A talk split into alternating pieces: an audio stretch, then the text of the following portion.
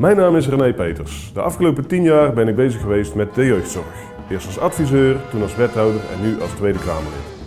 In deze podcast ga ik in gesprek over allerlei aspecten rondom de jeugdzorg. Om te komen tot praktische handvatten om de zorg voor onze jeugd te verbeteren. Welkom bij Peters Podcast.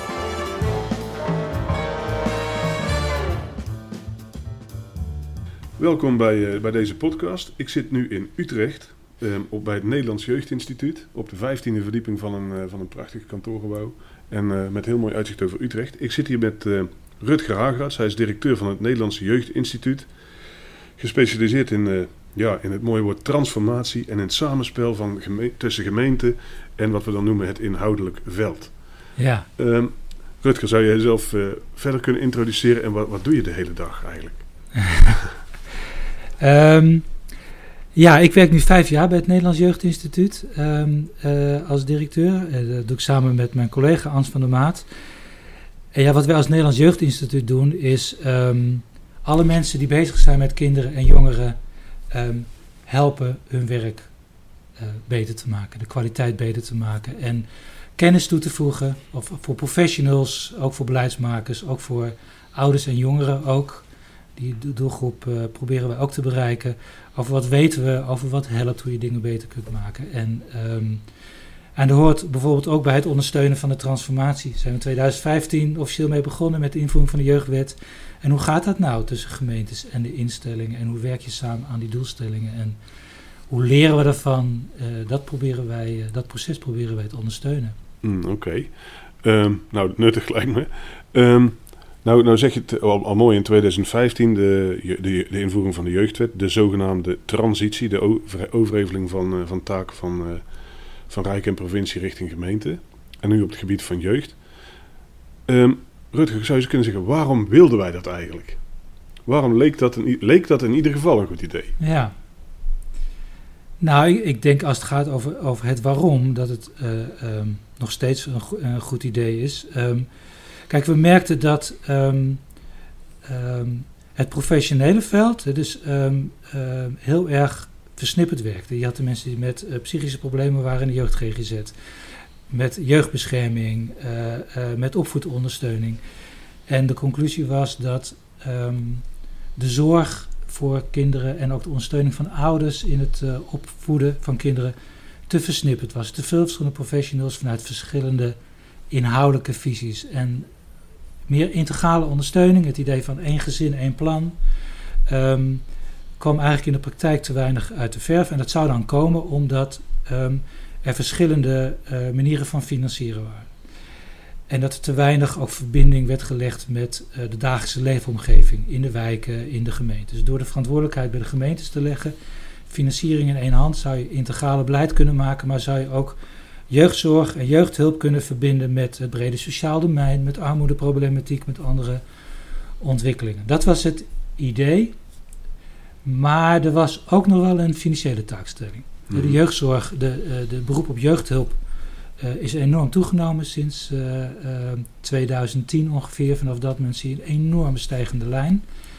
En het idee was dat dat niet de goede weg zou zijn en dat er soms ook onnodig hulp wordt, wordt gegeven. En dat er ook meer uh, aandacht moet besteed worden aan preventie, aan andere vormen van ondersteuning. Demedicalisering, dat werd, woord werd ook genoemd. Hm. Uh, uh, dus dat was een soort inhoudelijk doel. Kun je het ook inhoudelijk anders maken? Dus kun je de zorg transformeren. en daarmee ook de hoop dat het daarmee ook goedkoper werd. Ja. Dat waren de ideeën ik, toen. Inderdaad, maar ik, ik heb ook eens benieuwd van hoe heb je nou een andere vraag? In 2010 is ineens die, dat allemaal omhoog gaan. Wat is er toen gebeurd? Is er iets in het water toegevoegd of? Uh, nou, we hebben... Of is dat gewoon echt niet bekend? Kan ook nog dat... Nou, jawel. Kijk, we hebben, uh, we hebben ook als, uh, um, als NJI... Um, is geanalyseerd wat er nou gaande is in, in, in, in dat patroon. En ik denk wat je ziet, is wat zie je eigenlijk ook gewoon in de reguliere gezondheidszorg... Um, is dat we in, ons, in onze westerse samenleving op een of andere manier sneller een beroep doen op professionele hulp. -hmm. Dat komt omdat de beschikbaarheid er is. Aanbod leidt meer aanbod en uh, breder aanbod en gespecialiseerde aanbod leidt vanzelf ook tot meer vraag. Um, Uh, en dat zie je in, in alle vormen van, uh, van zorg. Maar als het gaat specifiek over, over jeugdbeleid, over opvoeden en opgroeien, um, zien we ook wel dat um, we de neiging hebben om normale ontwikkelingsvragen, problemen in het opgroeien is, gaat met vallen en opstaan. Mm -hmm. En dat we, als er een probleem is, dat we sneller denken dat professionele hulp het beste antwoord is om een kind of een gezin daarbij te helpen. En dat zie je eigenlijk al uh, voor, ruim voor de, voor de uh, decentralisatie. Mm -hmm. uh, ook de beschikbaarheid van, um, van medicijnen bijvoorbeeld. Als je kijkt naar ADHD bijvoorbeeld. Er komt meer medicatie op de markt om kinderen um, van een ADHD af te helpen. Of in ieder geval de effecten te dempen. Nou, op het moment dat dat beschikbaar wordt, zeg maar, wordt er ook meer van gebruikt. Mm. Dus uh, we vinden het moeilijker om te kijken hoe kunnen we nou in het dagelijks leven uh, met dat soort dingen omgaan. Um, uh, wat betekent dat dan? En sneller lijken we kinderen ook wel afwijkend te vinden van een norm. Mm -hmm. En als ze afwijkend vinden, dan moeten professionals dat oplossen. Okay. Dus het is ook een maatschappelijk vraagstuk. Oké, okay, maar dan, dan zeg je van, nou, we hebben in de hele ma westerse maatschappij een maatschappelijk vraagstuk. Ja. ja? Uh, we vinden afwijkende, als we iets vinden wat afwijkt, en dat doet het nogal gauw, dan willen we het professioneel oplossen. Nou, daar komt een aanbod voor. Dat aanbod creëert ook meer vragen. Dus sinds 2010 explodeert dat zo'n beetje. Ja. Um, ik heb me ook verbaasd als sommige gemeentes, uh, lees ik, er is nu één op de zeven kinderen die professionele hulp nodig hebben. Ja. Dat is nog niet overal zo gelukkig, maar de trend is wel die richting op. Ja. Dat was het maatschappelijk probleem. En in het veld werd het, was het heel versnipperd. Dus we zeiden dat kan ook uh, integraal, dat kan je verbinding zoeken met het, uh, met het, uh, het brede sociale domein. En als we dat doen, dan, hebben we, dan maken we het beter en dan wordt het waarschijnlijk ook goedkoper. En dat goedkoper boekt hem maar vast in. Ja. Dat, dat was maar goed. Dat wil niet zeggen dat, zoals we dus nu zeggen, het probleem was er. En de visie van we willen het graag integraal en minder versnipperd en verbinding met het brede sociale domein lijkt een goed idee. Ja. Maar als we nu kijken naar de werkelijkheid, hoe ziet die er dan nu uit? Want de beloftes zijn helder, de reden, aanleiding is helder. Maar hoe ziet nou nu de werkelijkheid eruit als je de, uh, binnen gemeentes of binnen het zorgveld kijkt? Um, nou, dus de, er, zijn, um, er zijn een paar dingen gebeurd. Ten eerste um, hebben we gezien dat het beroep op jeugdhulp niet is afgenomen, maar dat die uh, trend van uh, meer beroep op jeugdhulp gewoon is doorgegaan. Wel eens iets minder sterk dan het decennium daarvoor. Maar er zijn toch wel steeds meer kinderen, ook sinds 2015, die een beroep zijn gaan doen op jeugdhulp. Dus op een of andere manier um, kun je daaruit de les trekken dat het ombuigen van zo'n beweging, die, dat maatschappelijk uh, vraagstuk waar we net over hadden, is niet wat je even vanuit de overheid oplost. Daar heb je een langere adem voor nodig en het raakt iedereen. Het raakt ook um, hoe ouders naar hun kinderen krijgen, of hoe je maatschappelijk aankijkt tegen kinderen op school bijvoorbeeld. En um, dus iedereen, formele opvoeders, uh, informele opvoeders eromheen, uh, hoe die daarmee omgaat. En dat kost gewoon lange tijd. Ja. Dus uh, er was misschien een verwachting dat je het sneller zou kunnen keren dan de werkelijkheid laat zien. Um, maar je ziet ook dat, je zei het zelf al, de, dat de bezuinigingen al vrij snel waren ingeboekt. Hè. De gemeentes moesten het gaan Drie doen. keer 5 procent. Drie keer 5 procent eraf. Um, en tegelijkertijd um, hadden de gemeenten de opdracht om de jeugdhulp te hervormen, anders te maken. Nou, als je kijkt naar een groot bedrijf die uh, uh, zijn, uh, zijn dienstverlening of zijn productie wil hervormen, het eerste wat zijn bedrijf doet is investeren in de vernieuwing en afbouwen wat je niet meer nodig hebt. Dus eerst de kost gaat voor de baat uit. Dus de gemeentes moesten en die bezuiniging opvangen en de zorg gaan vernieuwen met al die instellingen, al die vele duizenden professionals en instellingen die daar rondlopen, zonder extra geld. Um, wij hebben als NJ wel eens gezegd dat is eigenlijk een dubbele bezuiniging. Want op het moment dat je gaat vernieuwen moet je investeren in iets nieuws en ook dat moet ergens vandaan komen. Dus je zag door die combinatie van de twee dat er ook uh, uh, flink is bezuinigd op uh, bestaande, vooral specialistische hulp.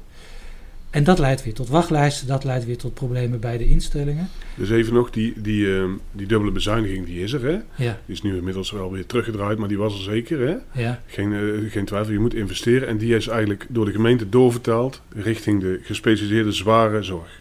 Voor een deel, ja. Voor een deel, ja. En gemeentes hebben best wel ook wel geld um, uh, Algemene reserves of, of de overschotten van de WMO richting de jeugd gebracht natuurlijk. Aan toegevoegd. En um, wat ik wel fascinerend vind is, er was uh, voor de decentralisatie de angst dat, um, als je het even plat vertaalt, lantaarnpalen en jeugdzorg, dat veel gemeentes uh, uh, geld van de jeugdzorg gingen besteden aan de lantaarnpalen. Gemeentes hebben precies het tegenovergestelde gedaan. Ja. En dat zegt wel iets over de maatschappelijke betrokkenheid en de wil van de gemeente om het beter te doen. Weet je, ik denk dat daar niet aan ligt.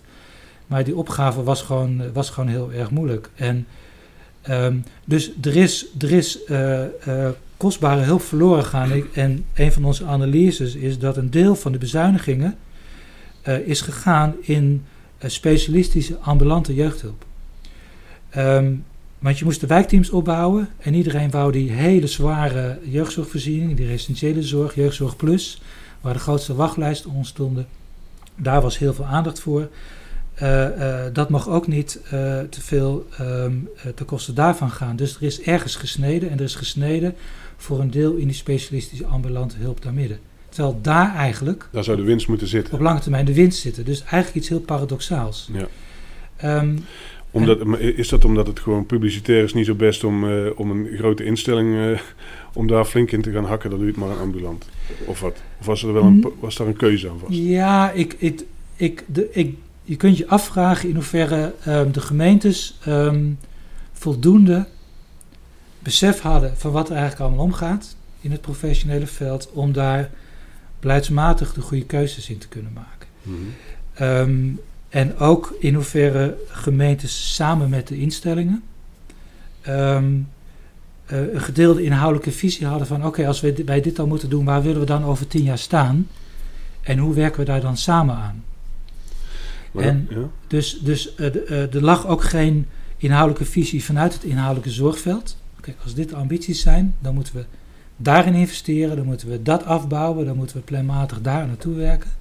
Dat lag er allemaal niet. En misschien wel bij de grote steden. Ik heb zelf lang in Amsterdam gewerkt. Dat was al een lange tijd een verhouding met die, met die jeugdzorgpartners, omdat het een stadsregio was, dus daar kennen je elkaar. Maar in grote delen uh, wisten gemeentes, denk ik maar voor een beperkt deel, waar het eigenlijk inhoudelijk om gaat. Maar ze moesten wel al inkopen. Ze gingen aanbesteden. Nou, aanbesteden um, kun je heel veel van zeggen, maar wat doet aanbesteden niet? Het bevordert niet de samenwerking tussen instellingen. Nee. Het maakt van instellingen concurrenten. Dus het is heel en als je niet weet wat je wil inkopen, dan wordt het helemaal ingewikkeld. Ja, dus dan, gaan, dan moeten de instellingen ook keuzes gaan maken. Dus um, ik denk dat uh, achteraf gezien uh, um, dat het hele proces te weinig vanuit een duidelijke gedeelde inhoudelijke visie is op gang gezet, nogal financieel gedreven is geweest en waar instellingen eigenlijk nog maar in beperkte mate met elkaar gaan samenwerken waren. Mhm. En dat beeld zie je eigenlijk nog steeds. Maar dan zeg je even, even terug, dus, dus nou, twee dingen. Die, die, die stijging van die aantallen ging door, want dat maatschappelijk debat voeren we eigenlijk nog steeds niet, want ja, niet echt. Dus dat, dat parkeren we even. Dan zeg je, ja, maar dat betekent nu dat we dus um, eigenlijk, tweede is, we, we, moeten een gedeelde visie hebben tussen Ja. gemeente en de zorgaanbieders. De gemeente wist het nauwelijks waar ze aan toe waren. En die zorgaanbieders die waren, hadden ook geen gedeelde visie onderling. Nee. Want die waren versnipperd van voor, de, voor eh, 2015 nog in al die andere eh, Ja. vakjes. Ja, En dan wordt het ingewikkeld. Als de Ja. zorg geen eenduidige visie heeft en gemeenten niet weten wat ze moeten vragen, dan bestellen ze ehm, ja, eh, Wat er is. wat er is. ja, Oké. ja. En nu? Want ja, het is nu eh, 2021. ja. Ehm, die beloftes van die decentralisaties, die, die staan nog steeds. De problemen bestaan eigenlijk ook nog steeds. Dezelfde bijna, alleen met min- nu eh, gaat er meer geld in om. Ehm, is die, dus nou ja, dat, dat maatschappelijk debat van eh, gaan we alles nou eh, medicaliseren, alles zorg vinden en ook al is die vraag is oneindig, bijna oneindig. Ja, willen we dat? Nou, nee, dat willen we niet. Dan zullen we toch elkaar een beetje duidelijk moeten maken. Dat parkeer ik. We gaan door op die gedeelde gezamenlijke visie. ja. Hoe gaan we daar nu toe komen dan? Het is misschien rijkelijk laat, maar beter laat dan nooit. Nou, kijk, ja, nou, zeker beter later dan nooit. En ik, ik denk wel eens dat we te weinig beseffen hoe ingrijpend het is wat we willen met elkaar. Die transformatie ehm, is iets van een lange adem. Weet je, daar moet je 10, 15 jaar heel gestructureerd aan werken. Omdat er zoveel eh, complexe vragen in zitten die je niet in één keer kan beantwoorden. En opvoeden en opgroeien is ook niet maakbaar. Nee. Weet je wel, het, is, het gaat over het leven van alle dag. ehm, En ehm, daar moet je ook realiseren. Dus voor een deel hebben we ook nog geen antwoorden, moet je die met elkaar eh, vinden. Maar jouw vraag is, wat, wat gaat dan wel helpen? Hè? Mhm. En ik denk, langzaam maar zeker zie je wel eh, ehm, de trend eh, eh, keren dat, dat gemeentes en ook instellingen met elkaar aan het ontdekken zijn dat ze dit samen moeten doen. Wat ik, ik, ik zelf denk dat er een paar dingen nodig zijn. Ehm, om te beginnen ehm, moet je je afvragen of ehm, marktwerking eh, en concurrentie tussen instellingen die financieel gedreven is, leidt tot transformatie. Als instellingen moeten samenwerken, bijvoorbeeld omdat de ene een deskundigheid heeft op het gebied van kinderpsychiatrie en de andere deskundigheid heeft over opvoeden en opgroeien, en je het ook nog eens wil verbinden aan preventie, en dat zijn de mensen die in de gemeentes werken, bijvoorbeeld de jeugdgezondheidszorg, dan moeten die profession- professionals en ook de professionele instellingen met elkaar aan de slag om die zorg inhoudelijk te vernieuwen. Dat kan al, en dat is een lange adem. En samenwerken is een kwestie van lange adem. Dus waar gemeentes belang bij hebben, is dat zij samenwerken met instellingen die, waarvan je echt zegt, met jullie ga ik de komende tien jaar samenwerken. Want als je wil vernieuwen, moet je oude dingen achterlaten, nieuwe dingen opbouwen. Heb je continuïteit nodig, een lange adem. Mhm. En dat werkt niet als je eens in de drie, vier jaar, vijf jaar gaat aanbesteden aan nieuwe instellingen bij Nee. komen. Dus je- hier, hier twee dingen. De hele tips die we onderstrepen. Hè. Ehm, wie gaat er samenwerken met zijn concurrent? Niemand. Dus dat is alleen. Eh, Ja. concurrentie inbouwen, ehm, dat leek misschien ooit een goed idee op sommige plekken. Omdat dat, dat eh, zou leiden tot lagere tarieven. Maar samenwerken gaat niet als je gaat concurreren. Ehm, ehm, dat, is de, dat, is het, dat is de eerste. En de tweede is, als je geen langjarige eh, afspraken kan maken, dan wie gaat er investeren als die morgen toch verdwenen is? Ja, Dus daar zijn twee, twee belangrijke twee belangrijke elementen. elementen. Ja. En ik denk een derde belangrijk element is, we hebben allemaal gezegd dat we de eh, je- jeugdzorg ehm, dichter bij huis willen organiseren. Er Mhm. veel van, van jouw gesprekken eh, in je podcastserie ook aan de orde gekomen. Hè? Zo thuis mogelijk, zoveel Mhm. mogelijk in de gezinnen. Ehm, Nederland is kampioen in het uit huis plaatsen van kinderen. Mhm. En er zitten toch best wel veel kinderen, met name jongeren, in residentiële voorziening. Kijk bijvoorbeeld naar de Jeugdzorg Plus. Waarvan we eigenlijk vanuit kennis weten dat de, zorg, dat de jongeren er niet beter uitkomen en soms zelfs slechter. Dus een deel van de jeugdzorg is niet effectief. Nou, in alle beleidsstukken, ook van de zorginstellingen, staat dat we die residentiële voorzieningen willen afbouwen.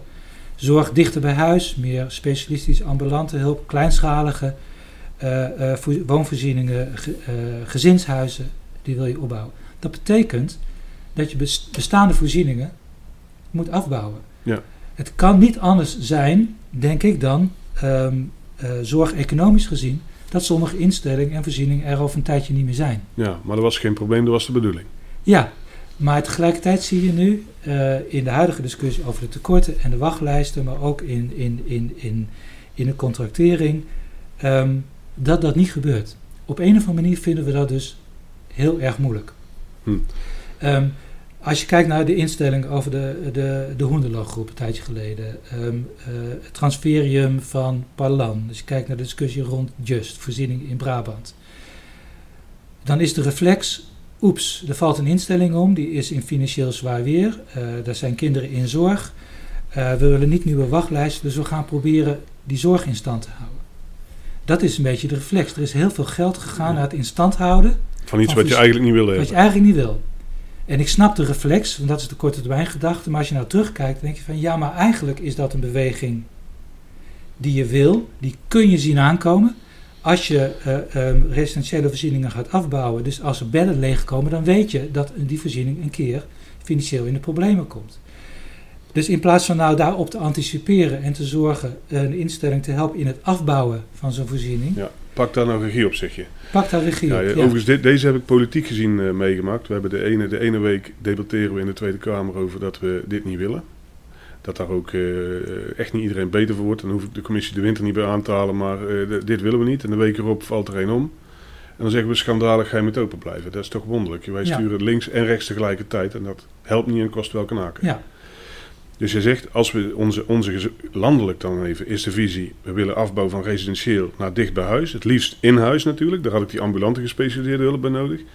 Ehm, als dat niet kan, in ieder geval ehm, gespecialiseerde hulp gezinshuizen, noem eens wat, eh, dicht bij huis, dat je op je eigen school kan blijven, bij je eigen voetbalclubje of Ja. scouting, kerk, maakt niet Ja. uit. Eh, als we dat willen, dan moeten we de regie oppakken, want Ja. nu overkomen ons dingen. Ja, Ehm, Oké, helder. Dat is de de derde belangrijke, eh, belangrijke factor. En ik denk dat we daar ehm, ook in Den Haag, dat we dat goed in onze oren moeten knopen. ja. En, de vier, en, de, en de vierde belangrijke factor is, eh, denk ik, ehm, dat wij wel eens te veel hooggespannen verwachtingen hebben van de jeugdhulp. Heel veel oplossingen zitten eigenlijk ergens anders. In goed onderwijs, in goede preventie in de wijken, in, eh we noemen dat de pedagogische civil society, hè, het opvoedklimaat. Dan gaan we allemaal rond de jongeren en die gezinnen, zeker die kwetsbare jongeren en gezinnen staan en ze helpen. En ehm, het is enorm belangrijk dat kinderen op school kunnen blijven en een schoolloopbaan kunnen afmaken. Dat is voor hun waardering, voor hun zelfreflectie, voor hun sociale contact Zeker. enorm Voor het belangrijk. perspectief dat ze nog hebben. Ik zeg wel eens tegen wethouders: goed onderwijs is preventie nummer één. Dus wat, wat kan jij doen vanuit jouw middelen om te zorgen dat de school in staat is om een kind op een zorg te houden? In plaats van professionals op school te zetten die zorg signaleren en dan volgens zorg gaan verlenen. Ja. En jeugdhulp kan maar in beperkte mate, kan heel veel goed doen, maar kan in beperkte mate de problemen oplossen. En toch kijken we allemaal naar de jeugdzorg om dingen op te lossen. Ja. Dus wij zeggen ook als NJI, als je kijkt naar opvoeden en opgroeien en echte jeugdhulp, kijk je eigenlijk naar heel veel andere onderdelen Een van brede de sociaal domein weer. In het sociaal domein, in het onderwijs, in de jeugdgezondheidszorg, in de wijken. En benut de expertise vanuit de jeugdhulp om dat beter te doen. Ehm, en hou op met te hoge verwachtingen hebben van wat jeugdhulp kan oplossen. Ja, en ehm, sowieso dat alle problemen te voorkomen zijn. Ja, is- Ehm, maar dat die, sowieso. dat sowieso. Maar die, die, die over het onderwijs, daar zie ik hele wonderlijke dingen, zeg ik dan even. Ik heb eh, plekken gezien waar een zorginstelling de zorgstructuur op een school gaat organiseren. Inloopspreekuren houdt en doorverwijst naar zichzelf. Eh, dat mag, blijkbaar. Dat kan en dat gebeurt. Die worden er ook rijk van, eh, schat ik me zo in. Anders zouden ze dat waarschijnlijk niet doen. Dat is niet wat je bedoelt, mag ik toch hopen.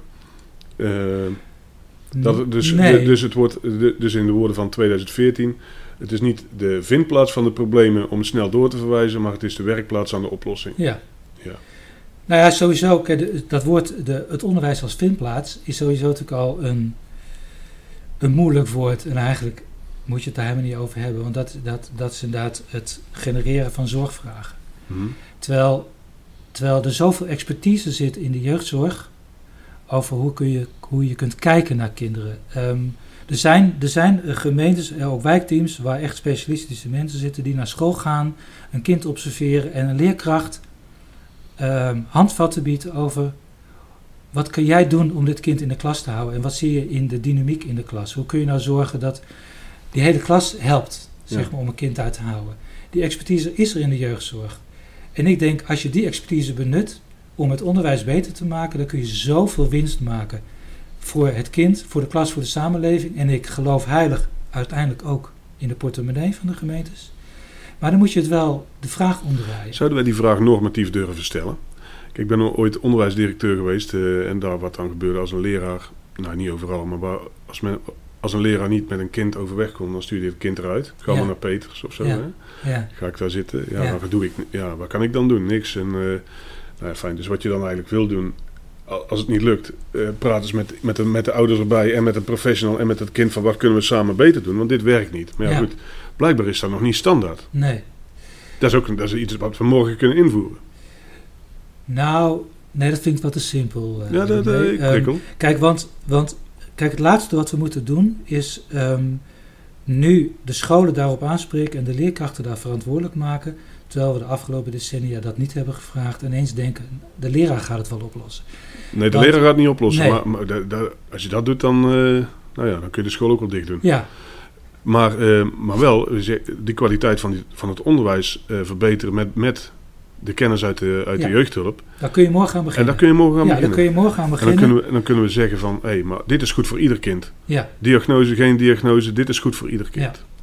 daar kun je morgen aan beginnen als je de Als echte preventie, sorry. Ja. Ja, de- ja eh, zeker als preventie. En ehm, wij noemen dat niet, niet zozeer preventie als werken aan die pedagogische basis.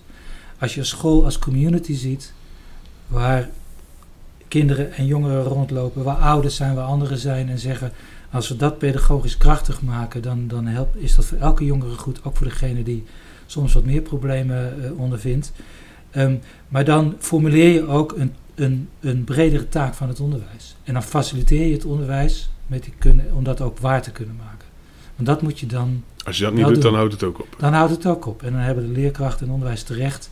Dat zie je rond passend onderwijs. Hè. Mhm. Heel erg. En ik snap voor een deel ook wel van dat steeds meer verantwoordelijkheden over de schutting van het onderwijs wordt gegooid. Dat is natuurlijk niet het antwoord. Je moet dat samen doen. Je zou het anders zien. Die verantwoordelijkheid had je al, maar je was er niet toe in staat gesteld. Ja. ja en, uh, en, dat gingen we dan. Uh, maar maar, maar dat vraagt een visie. Dat vraagt ook een visie van het onderwijs, van de schoolbesturen op je taak. En ik zie toch ook wel dat, dat uh, zorginstellingen, bestuurders daar in het onderwijs en ook gemeentes um, ook wel steggelen over die visie. Weet je wel, is dat echt een gedeelde visie? Dus dat is, dat is iets wat de jeugdwet ook niet oplost. Wat je echt met elkaar uh, moet voeren. Wat is eigenlijk ons jeugdbeleid? Mm -hmm. wat, wat, is onze visie op het jeugdbeleid? En heeft ook de Rijksoverheid een visie op, meerjarenvisie op, op, op ons jeugdbeleid? Wat het onderwijs, de kinderopvang, de jeugdhulp, alles integreert en bouwen daar er ook aan. Ook bij de Rijksoverheid zie je dat verschillende ministeries daar ook zo zijn eigen invulling aan hebben. Uh, dat, daar valt me ook op. En, en, Nederland is wat dat betreft, als je kijkt bijvoorbeeld naar landen om ons heen, naar Engeland, uh, Scandinavië en Duitsland, behoorlijk versnipperd in zijn uitvoeringen en in zijn beleid. Dus het is best wel een ingewikkeld opgave die met elkaar als je dit wil realiseren. Ja, Zeker. terug naar het begin. We hadden al een versnipperd zorgveld wat een nog niet een gezamenlijke visie heeft. We hebben een gemeente die uh, ja, kerstwensen wel heeft, maar uh, niet altijd een echte visie heeft. Laat staan dat ze die met het zorgveld afstemmen. En we maken het nu nog ingewikkelder. Onderwijs hoort er ook nog bij. Ja. En toch is er wel wat moet gaan gebeuren. Zeker, ja. Um, maar, en ook, uh, je zei in het begin al van, uh, ja, dat hebben we niet eens, dat kun je niet opleggen. Daar wordt een, het, het schip vaart al, we zullen het samen moeten leren. Ja. Hoe kunnen we dit samen leren? Heb je daar nog als, als laatste van deze podcast? Je hebt, ja. hoe, want hoe maken we hier een lerend systeem van binnen die gemeente? Of binnen een regio? Nou, kijk, ik, ten eerste denk ik is belangrijk is dat je, um, dat je de leeromgeving heel erg definieert. Dus, dus voor, inmiddels, door, over de afgelopen jaren, ben ik ervan overtuigd dat je die transformatie van de zorg voor de jeugd, ik voel meteen wat bredere, echt regionaal moet doen. Je kunt niet alles in de individuele gemeente doen. Je moet het regionaal doen. Of je dat nou vastlegt in een wet of een andere manier doet, daar ga ik dan even niet over. Maar je moet dat regionaal doen. Ook als kinderen die naar het VO gaan of naar het MBO gaan, dat is altijd. En ook een deel van de zorg zul je regionaal moeten organiseren. En dan heb je, je moet je spelers kennen. Dus je hebt de gemeentes, je moet je zorgpartijen identificeren en de schoolbestuur. En met elkaar moet je dat commitment aangaan. En dan zeggen wij gaan hier tien jaar aan werken. Dus dat betekent, dat is al één. Dus dat je, dat je die leeromgeving definieert. Betekent ook voor gemeentes dat je die langdurige afspraken maakt met die zorginstellingen. Um, um, en dan moet je kijken, wat moet je, doe je dan met aanbestedingen of niet. Dat is één. Twee is, ik denk dat um, er best wel heel veel discussies landelijk zijn bij beroepsverenigingen, branches, de Rijksoverheid, de VNG, iedereen roept van alles en nog wat landelijk over het lokaal of regionaal beter kan.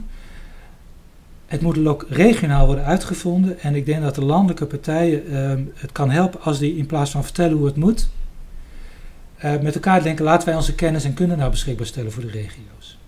Heel veel discussies vinden landelijk plaats, waar ik denk dat moet je in de regio voeren. En landelijk stel je dus. En bij, en bij landelijk, dan heb je het over.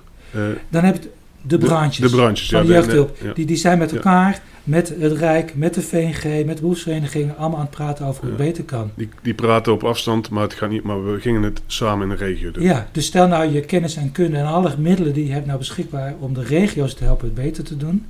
En faciliteer dat proces ook. Um, uh, voer de discussie daar waar het verschil en creëer de juiste kaders dat die regio's dat kunnen doen. En dat is een taak voor de Rijksoverheid in hun kaderstelling. Ik denk dat het daar ook wel eens aan ontbreekt. Um, gemeentes moeten samenwerken, maar ook de beroepsgroepen en de anderen moeten hun kennis en kunde beschikbaar stellen, zodat dit proces kan lopen. En dat vraagt dus ook van hun, van de gezamenlijke branche beroepsverenigingen, een, een inhoudelijke visie die de professionals lokaal en regionaal stimuleert om het anders te doen. Ja. In plaats van te vertellen hoe het moet. Want dat kunnen we zo goed. Want daar luistert toch niemand naar. Nee. nee. Het helpt ook niet. Het, helpt, helpt de leerkracht in de klas niet. Het helpt die professional in de wijkteam niet. Nee. Uh, uh, want die zit midden in dat zoekproces en daar gaat het uiteindelijk om. Ja. Nou, wat een ontzettend mooi rond verhaal, eh, als ik het zo mag zeggen. Ja, Van eh, waar we vandaan zijn gekomen met een maatschappelijke trend. eh, met een decentralisatie waarbij we zeggen, ja, eh, sturen op concurrentie en, en sturen op eh, korte contracten. Helpt in ieder geval niet als je wil samenwerken en een visie wil delen. Eh, zorg onderling, onderwijs onderling, maar, eh, brancheverenigingen, maar ook gemeenten. Je hebt gewoon stabiliteit en, en, een, en een focus nodig voor tien jaar of langer om, eh, om dat te doen. Ehm, en eh, dan pakken we samen die regie wel, denk ik. Ik vond het een prachtig verhaal. Heb je nog, tot slot, soms vraag ik het wel en soms niet, maar nu wel een, een, een, een zin waarvan je denkt van nou, als ze hiermee de auto dadelijk uitstappen, als ze deze podcast hebben gehoord, dan die dreunt nog, nog wekenlang na. Um, nou, het, het, alle, het, alle, het allerbelangrijkste is dat, je, um, dat het niet van vandaag of morgen is geregeld en dat je elkaar lang moet vasthouden, de tijd moet geven, de rust moet geven. En maak het stelsel beter, maar ga geen stelselverandering meer doen. Geef het de tijd, geef het de ruimte en faciliteer de professionals die met die kinderen en ouders het moeten doen. Dat is denk ik het allerbelangrijkste. Dankjewel, fantastisch. Ga, we gaan er mee aan de slag. Graag gedaan.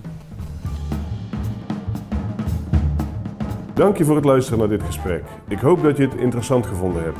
Delen mag, vergeet je niet te abonneren en tot de volgende aflevering van Peters Podcast.